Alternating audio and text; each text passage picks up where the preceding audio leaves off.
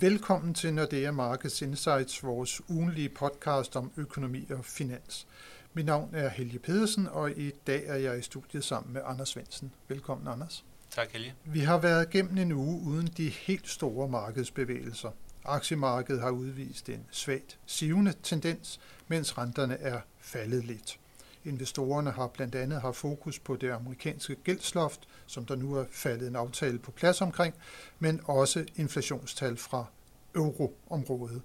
Og de viste et nyt markant fald, men viste også, at den såkaldte kerneinflation er noget mere træ i udviklingen end som så. Og Anders, du har jo kigget nærmere på udviklingen i netop inflationstallene for euroområdet. Hvad skal vi især hæfte os ved, ved de tal, som vi fik her i løbet af ugen? Jamen for markederne, der skal vi kigge på kerneinflationen. Det er det, der betyder noget for, for ECB, og det er også derfor, det, det er det, der betyder noget for, for markederne. Og kerneinflationen, der er, der er to elementer. Den ene er, er varer, priser, øh, hvor man selvfølgelig ikke tager energi og, og fødevarer med, men, men resten af, af varepriserne. Det er dem, der falder nu her, og det er det, der gør, at, øh, at kerneinflationen ser ud til at have toppet øh, i, i sidste måned. Altså den her måneds tal var en lille smule lavere end, øh, end måneden før, og det kunne godt ligne lidt, at, øh, at vi har nået toppen i øh, kerneinflationen. Hvis vi nu lige ser på, på, på tallene, der så det kerneinflationsbegreb, som, som du taler om nu, det er vel det sådan ret udvidet der, hvor man både ekskluderer fødevarer, men også energi og så tobak alkohol og, og tobak. alkohol. Det faldt uh, fra 5,6 procent i april til nu 5,3 procent, så som du siger, sådan en, en mindre, øh, et mindre fald. Øh, den overordnede inflation, som du siger, det er ikke det, som markedet fokuserer på, men det er trods alt det, der er mest afgørende for de europæiske forbrugere og også deres øh, købekraft. Det var det, der faldt noget mere, måske også lidt mere, end man havde ventet. Det faldt fra 7 til 6,1 procent øh, her i, i, øh, i maj måned. Den der kraftige udvikling i headline-inflationen du sagde også, at det var, at i kernen, det der trak noget ned, det var sådan vareinflationen. Hvad er det, der, der adskiller vareinflationen så fra, fra den inflation, der så ligger ellers fra, fra tjeneste? Øh, øh, priserne. Ja, det er jo den, ECB er mere bekymret for, fordi det er der, hvor der er en stor lønkomponent. Øh, altså i tjenesterne? I tjenesterne. Ja. Og, øh, og det er jo den, man er bekymret for fra ECB's side, fordi arbejdsmarkedet er så, så stramt, som, som det er historisk lav. Ledighed, lønvæksten fik faktisk nogle, nogle tal i sidste uge, som er nogle af dem, som ECB kigger meget på, som er sådan noget øh, forhandlede øh, lønninger, som, som egentlig steg relativt pænt i første kvartal, som er det, det sidste, øh, vi har fået, fået data for, øh, over 4, 4 procent øh, på årsbasis. Så, øh, så det er jo der, hvor at man kan sige, at der er en bekymring fra ECB's side for, at den her høje inflation, som selvfølgelig er kommet af nogle, øh, nogle elpriser, nogle gaspriser, nogle oliepriser og alle mulige øh, coronarelaterede øh, og, og øh, Ruslands øh, invasionsrelaterede ting, at den på en eller anden måde bliver til en mere permanent høj inflation, fordi den fører til højere lønvækst. Øh, og de servicepriser, jo, der var et lille bitte fald, men som nok er mere nogle tekniske øh, ting i Tyskland end, end et egentligt fald. Så, så det er stadigvæk højt, og det signalerer jo præcis, som du siger, at jamen, der er stadigvæk øh, pres på arbejdsmarkedet, og derfor er den her serviceinflation stadigvæk relativt høj, og derfor er ECB også stadigvæk bekymret for inflationen, om end jeg tror stadigvæk, at de vil være glade for at se, at nu begynder det at pege nedad, og selvom du siger, at det er et, et lille fald, jamen så er det nok... I kerneinflation, i men et stort fald i, i, i headline-inflationen. Ja, et lille fald i kerneinflationen, men det er trods alt det første, vi har set, og det er tegnet på, at det er peaked, mens at, at headline-inflationen har jo været har jo toppet ud for noget tid siden, og nu er det, at vi begynder at få effekten af, at uh, energipriserne falder, og fødevarepriserne falder lidt tilbage, og det er det, der trækker uh, den samlede inflation uh, ned. Samtidig med selvfølgelig, at vi begynder at komme ind i nogle måneder, hvor priserne steg sidste år, specielt igen energipriserne.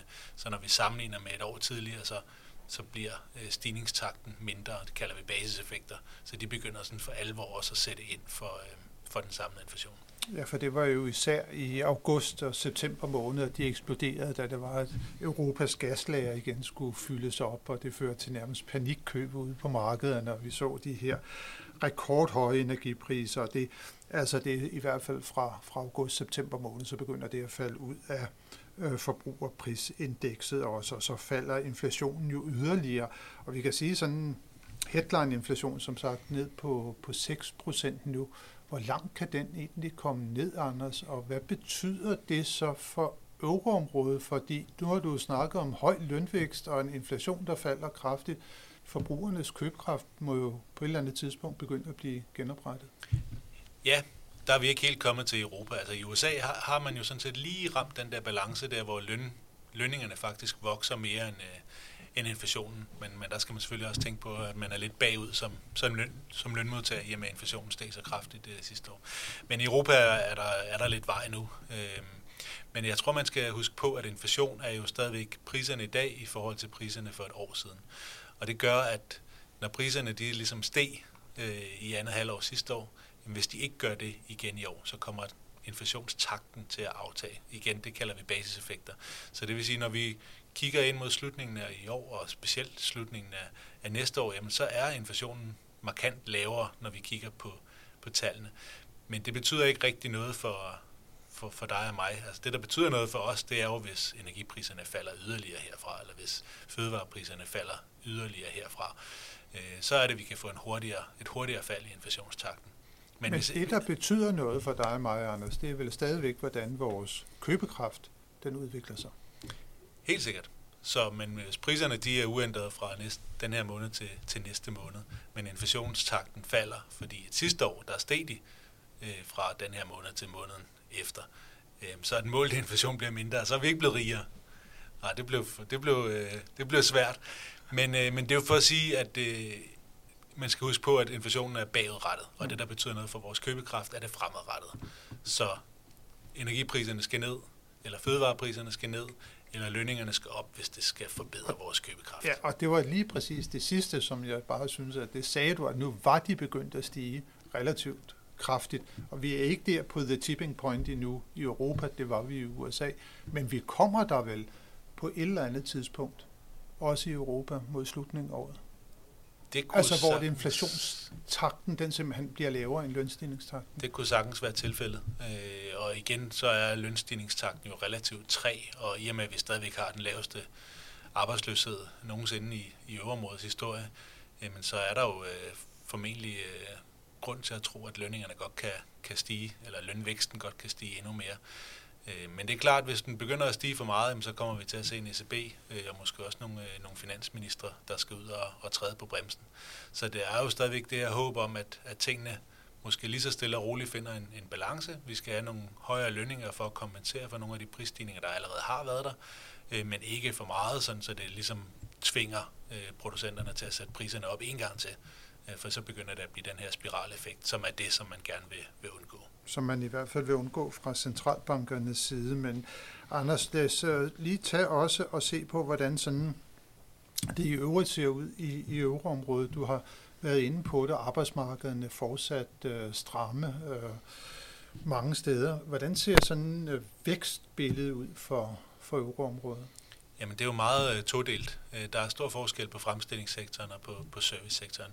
Fremstillingssektoren, det er jo typisk der, hvor man er meget mere øh, følsom over for, øh, for omkostningsstigninger, for eksempel højere renter, øh, højere energipriser, øh, og de lider altså øh, øh flere steder i, i Europa, øh, og nok i høj grad også på grund af, af den her stramning af pengepolitikken og de, de højere renter.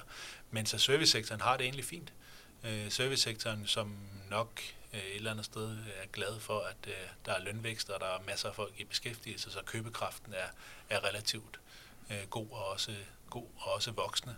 Så, så servicesektoren bliver ved med at klare sig mm. overraskende godt, vil jeg sige. Men det er måske også noget at gøre med sådan en genåbningseffekt, der vel primært rammer ind positivt for servicesektoren. Det var den, der var lukket ned, og vi kunne ikke gå på restaurant og hotel, og vi kunne ikke rejse, og der var så mange ting, vi ikke kunne gøre, så vi brugte jo også mange flere penge på, på varer. Nu bruger vi pengene på simpelthen at få nogle oplevelser. Rejseløsten er enorm, og det er måske også noget af det, der kommer de sydeuropæiske lande til gode nu. Vi ser sådan en form for, kan man sige, implicit øh, indkomstoverførsel fra nord til syd, fordi vi gerne vil ned til, til solen syd og, eller til sydens sol og holde, holde vores sommerferie og, og ferie i det hele taget. Jamen, det tror jeg, du har ret i, og, og vi har jo snakket meget om det her med, at centralbankerne har sat renterne enormt meget op øh, nu over et, et år, ikke? men der er stadigvæk masser af købekraft, virker det til. Altså folk har stadigvæk øh, sådan relativt optimistisk tilgang til, til tingene, har penge mellem, øh, mellem hænderne. Det er klart, der er nogen, der, der virkelig er ramt, men der er også mange, der, der har penge mellem hænderne og, og netop skal, skal rejse. Øh, og jeg tror bare, det enten betyder, at det tager længere tid, før man får opbrugt nogle af de reserver, som folk har, har bygget lidt op øh, under, under corona, feriekontoen blandt andet. Øh, men måske også, at det, det tager lidt tid, før de her rentestigninger, de, øh, de føder igennem og begynder at ramme. Øh, men det kommer jo på et eller andet tidspunkt, og derfor så tror jeg også, man skal, man skal være stadigvæk en lille smule forsigtig i forhold til, hvor, hvor meget man håber på, at det kan blive ved. Ja, for det er i hvert fald noget af det, som vi skal være meget opmærksom på, at pengepolitikken virker med en forsinkelse. Og vores egne vismænd kom jo netop øh, her øh, i løbet af ugen med øh, deres øh, rapport, og der i pointerer de jo faktisk, at denne her såkaldte pengepolitiske transmissionsmekanisme, den spiller sig ud over periode på helt op til to til fire år i Danmark, og det er jo blandt andet fordi, at vi har fået mange boligejere, der har femårige refinansieringslån, så, som der endnu ikke er begyndt sådan at mærke den, den fulde effekt fra, øh, fra rentestigningerne. Ja, det, det tror jeg, du er helt ret i, og så er der måske også øh, flere og flere, der kommer over i, i nogle, øh, sådan nogle banklignende realkreditlån, altså hvor at øh, hvis renterne stiger, så bliver ens afdrag sådan set bare mindre, men man betaler det samme øh, fra, fra måned til måned.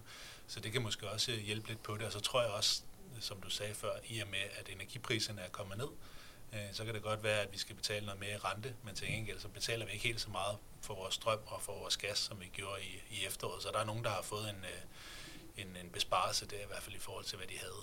Og det er også noget af det, der kan være med til i hvert fald at, at holde økonomierne lidt oppe og, og, og sikre den her bløde landing, som vi vel overordnet set ligger op til både i dansk, men for den sags skyld også europæisk øh, økonomi på, på nuværende tidspunkt. Øh, selvom der er jo også sådan lidt faresignaler, kan man sige, for, for væksten. Ikke? Der er jo nogen, der kigger meget på udviklingen i pengemængdevæksten, Anders, øh, og den, den aftager jo ret dramatisk nu, hvis det er, at man kigger på, på årsvækstraterne. Det er jo for nogen et helt sikkert tegn på, at euroområdet står over for en recession. Ja, og det, det er jo nogle af de indikatorer, man, øh, man som regel kigger på, øh, og, og den plejer, peger på en relativt dyb recession. Vi har også den her øh, rentekurve, som man også altid snakker om, og, og igen, vi kan gå tilbage til, øh, til efterkrigs, lige efter 2. verdenskrig i USA, og så har den øh, forudsagt alle recessionerne i, øh, i USA, altså når, når rentekurven bliver, bliver inverteret, og det har den jo været i, øh, ja, siden øh, efteråret sidste år. Så der er jo masser af de her øh, normale indikatorer, der, der peger på, at der skal komme en, en recession, og der er også øh, flere af os, der har været bekymret for det i, i lang tid. Men måske er det netop, som du siger, der har været nogle, noget opsparing fra, fra corona, som har gjort, at folk har kunne holde hovedet oven vande i, øh, i længere tid den her gang end, øh, end normalt. Altså måske tager det lidt, lidt længere tid. Mm. Måske er der noget med lånetyperne. Vi har haft relativt mange fastforrentede lån i, i Danmark, men sådan et land som USA er det jo helt anderledes nu, sammenlignet med finanskrisen for eksempel, hvor ja, det er over 80 procent, der har fastforrentet øh, lån, øh, eller havde, har haft det ind i den her rentestigningsperiode. Mm. Øh, og så tror jeg, der er noget med finanspolitikken. Mm. Øh, finanspolitikken er stadigvæk relativt lempelig, eller man er i hvert fald ikke sådan for alvor fået strammet op i forhold til alle de tiltag, som, øh, som blev lavet efter corona. Så måske er der bare en masse ting, der ligesom peger den anden vej men, men vi har stadigvæk nogle recessionsindikatorer, og vi har en fremstillingssektor, som som regel er foran øh, servicesektoren, og når der for, for alvor begynder at blive afskedet folk i, i fremstilling, og måske specielt også bygge anlæg, som også er meget øh, rentefølsomme normalt, jamen, så begynder det øh, som regel også at sætte sig i, øh, i servicesektoren. Men det tager længere tid den her gang af en eller anden grund, eller flere grunde. Ja, og så er der vel også det, Anders, at øh, nu ser vi som sagt de her relativt store fald i årsvækstraten i øh, for eksempel pengemængde øh, begreberne, som, som, som vi økonomer kigger på. Øh, men der må man jo også ligesom tage højde nogle gange for de niveauer, som der ligger måske for, for pengemængden. Man har haft en ekstrem ekspansiv pengepolitik gennem mange år, og en kæmpe balanceopbygning i stort set samtlige store centralbanker. Så det, at de begynder at reducere balancerne, det giver jo nogle modsatrettede effekter, men, men stadigvæk niveauerne for sådan noget, som man kunne kalde det overskudslikviditet, øh, der, der er vel stadigvæk noget der, der, der måske ikke er helt så kontraktivt øh, for økonomien, som vækstraterne skulle til at sige. Helt sikkert, og, øh, og der er stadigvæk også masser af likviditet i, i systemet, så selvom man er begyndt øh, så småt at, øh, at stramme op på, på likviditetssituationen, så er der stadigvæk enormt meget likviditet i, i systemet, og det opvejer måske lidt for, for de rentestigninger, som, øh, som man så har foretaget. Plus at man måske kan lave det samme argument med, med renterne, som du lige har gjort med, med likviditeten, altså sige, at vi startede jo sådan set fra negative renteniveauer. Så en masse af de renteforhøjelser, som er kommet, er jo fra ekstremt lave niveauer, og vi er altså kommet til 3 mm. i, øh, i øvrigt. Hvis man tænker 3% og ikke lige tager de sidste 10 år med i, øh, i ligningen, så er det stadigvæk en, en relativt lav rente. Så måske er det også kun den sidste periode, hvor renteniveauet som sådan for alvor er blevet kontraktivt øh, eller med til at, at skabe en negativ økonomisk øh, øh, udvikling. Ja, det tror jeg, det er nogle, en, en, en super vigtig øh, pointe lige at få, få fremhævet her. Det er både ændringer og niveauer, der, der kan, kan spille en stor rolle. Men, men Anders, øh, nu så har vi snakket nu her tre, en kvart, tror jeg, vi står på i euroområdet nu her. Hvad skal der ske med, med renten fremadrettet i euroområdet? Ja, der kommer et par renteforhold som mere. Øh, vi fik øh, både Lagarde ud i går, vi havde jo lavet en, en overskrift på vores inflationskommentar, der sagde, at nu havde kerneinflationen øh, peaked, og så gik der en halv time, så var Lagarde på, på talerstolen og sagde, at hun kunne overhovedet ikke se, at øh, kerneinflationen den havde peaked, eller hun kunne i hvert fald ikke se klare tegn på, at det var, det var tilfældet. Øh, og så fik vi også referatet fra det seneste ECB-møde, hvor der også var, var sådan helt lagt op til, at man skulle ligesom stadigvæk være bekymret for højere, risikoen for højere inflation, og stadigvæk signalere, at der var flere renteforholdelser i, i vente. Så jeg tror, at ECB øh, er stadigvæk bekymret for inflation, og derfor vil de stadigvæk øh, sætte renten op. Renteniveauet er heller ikke så højt endnu, så øh, de tænker nok, at der skal, skal lidt mere til. Men vi er nede på, øh, på 1-2 renteforholdelser altså mere, i hvert fald i forhold til, hvad der er, er priset i markedet, og også i forhold til, hvad vi selv tænker. Øh, så er vi nok ved at være ved, ved vejs ende. Og så tror jeg så til gengæld, at det bliver rigtig afgørende, hvad der sker med de økonomiske udsigter, fordi det, at de stopper der, og nok er fedt er enten et, en renteforholdelse fra at stoppe, eller allerede er stoppet, det er jo betinget af, at arbejdsmarkederne bliver svagere. At der, eller lønvæksten går i sig selv. Eller lønvæksten på en eller anden vis øh, går i sig selv, til trods for, at vi har historisk øh, høj øh, beskæftigelse og lav ledighed. Øhm, så hvis ikke det sker, så kan vi jo sagtens øh, se en situation i efteråret, hvor de bliver nødt til at, at skulle tilbage og, og kigge på, om ikke øh, de er nødt til at gøre noget, noget mere. Der skal i hvert fald noget mere til for at, at bringe inflationen tilbage på, på, på målsætningen, og enten er det bare tid i forhold til de ting, som man allerede har gjort, der bare tager længere tid, før det rent faktisk virker, så venter vi bare på virkningen, eller også så er der nogle, nogle andre ting, som gør, at de økonomiske udsigter bare er øh, bedre, eller økonomierne bare er mere øh, modstandsdygtige den her gang, og så skal der mere til. Og helt konkret, så ligger vi op til et kvart procentpoint fra ECB her på mødet den 15. og så yderligere et kvart procentpoint i juli måned. Præcis. Uh, du nævnte allerede også sådan lige omkring uh, USA, uh, nu begynder sådan markedet igen at forvente, at Fed nok kommer til at sætte renten yderligere op. Der skete et kæmpe ændring der, da vi havde nogle amerikanske banker, der var i krise. Der blev alle renteforventninger taget ud af markedet, eller i hvert fald til stigninger, og nu begynder der at komme lidt ind igen. Uh, Anders, øh, hvis vi lige kort her vender øh, uh, USA, vi var også inde i det indledningen, der har fundet en aftale omkring gældsloftet. Uh, hvad kommer det til at betyde sådan for, for de, i hvert fald de kortsigtede uh, udsigter for amerikansk økonomi? Altså, man går ikke i betalingsdansning. Det, det kan vi konkludere. Nej, og det, det var nok heller ikke uh, altså særlig sandsynligt, men det var da en halerisiko, som er taget, taget ud. Jeg synes egentlig, det er værd at, at bemærke sig, at det er en relativt lang aftale, de har lavet det frem til, til januar 25.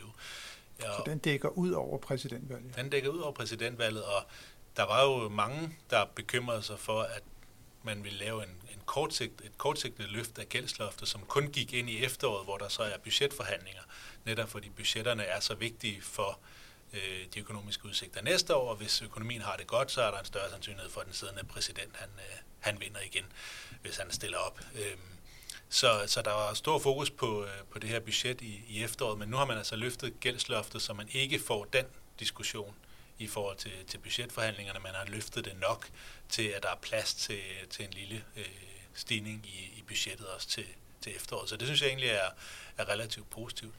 Så er der nogle øh, effekter, som begynder at spille, spille ind øh, på, på markederne her på, på bagkant. Øh, man har jo så brugt alle de penge, som stod på, øh, på kontoen i Fed, altså Finansministeriets penge øh, på, på konto der. Dem skal man have genopbygget, så der skal man have trukket nogle, nogle penge ud af systemet. Øh, Treasury skal udstede en masse specielt korte obligationer, øh, som måske kan, kan presse renterne en lille smule i, i den korte ende. Så, øh, så der er stadigvæk masser af effekter fra, fra hele den her gældslofts øh, diskussion, som kommer til at spille sig ud over de næste 3 til seks måneder. Men selve den politiske del, og måske også den økonomiske del, er skudt øh, ud over næste øh, præsidentvalgsperiode. Øh, Men som du siger, noget der måske kan være med til lige at løfte i hvert fald de, de kortrenter i USA, som følge af det likviditetsdræn, som der implicit ligger i aftalen. Lige præcis. Og så lige, uh, Anders, uh, også uh, hvis vi kigger frem i, i næste uge, altså det er sådan en lidt tynd uh, uh, nøgletalskalender, uh, som vi kan se ind i. Øh, der kommer dog øh, i hvert fald et øh, relativt interessant tal for, for USA, nemlig det her såkaldte ISM for servicesektoren. Vi fik lidt forvarsel på ISM her øh, forleden, hvor at, øh, det kom fra fremstillingssektoren i USA. Det var ikke øh, prangende tal, der kom ud.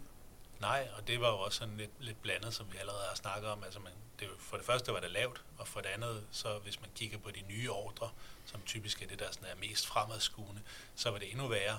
Men kigger man på beskæftigelsen, jamen så så det egentlig stadigvæk fint ud, og kigger man på, på priserne, jamen så er de faldende i, øh, i fremstillingssektoren. Så, så hele det der sådan mix af øh, af forskellige økonomiske udvikling, som vi har snakket om, det var egentlig øh, også til stede i, i de tal. Men jeg tror, at markederne, og jeg tror Fed, jeg tror alle kigger på servicesektoren nu her. Så længe servicesektoren holder øh, snuden i sporet, så kommer økonomien til at, at klare sig relativt godt. På trods af, som du sagde før, af, at det som regel er fremstillingssektoren, der, der leder udviklingen for, for økonomien. Ja, lige præcis. Men så skal vi jo have fokus, Anders, på det tal, der kommer. Det kommer jo, når vi selv holder fri, nemlig på grundlovsdag øh, på mandag den 5. juni, der kommer det her øh, ISM-tal for, for, for, for servicesektoren i USA. Hvad skal vi vente? Holder det så over de 50, eller bevæger det sig også under? Nej, det, det holder sig klart over. Ja. Så fortsat øh, gang i amerikansk økonomi. Det bliver super spændende at se. Øh, som sagt, det er en, en, en tynd uge, vi går ind i, så der er ingen grund til at gå i detaljer med øvrige øh, øh, nøgletal. Uh, men tak, uh, Anders, for at, at være med nu, og tak til alle jer, som har lyttet med på denne podcast. Det håber vi, at I også vil gøre, når vi er tilbage igen med nyt fra de finansielle markeder i næste uge.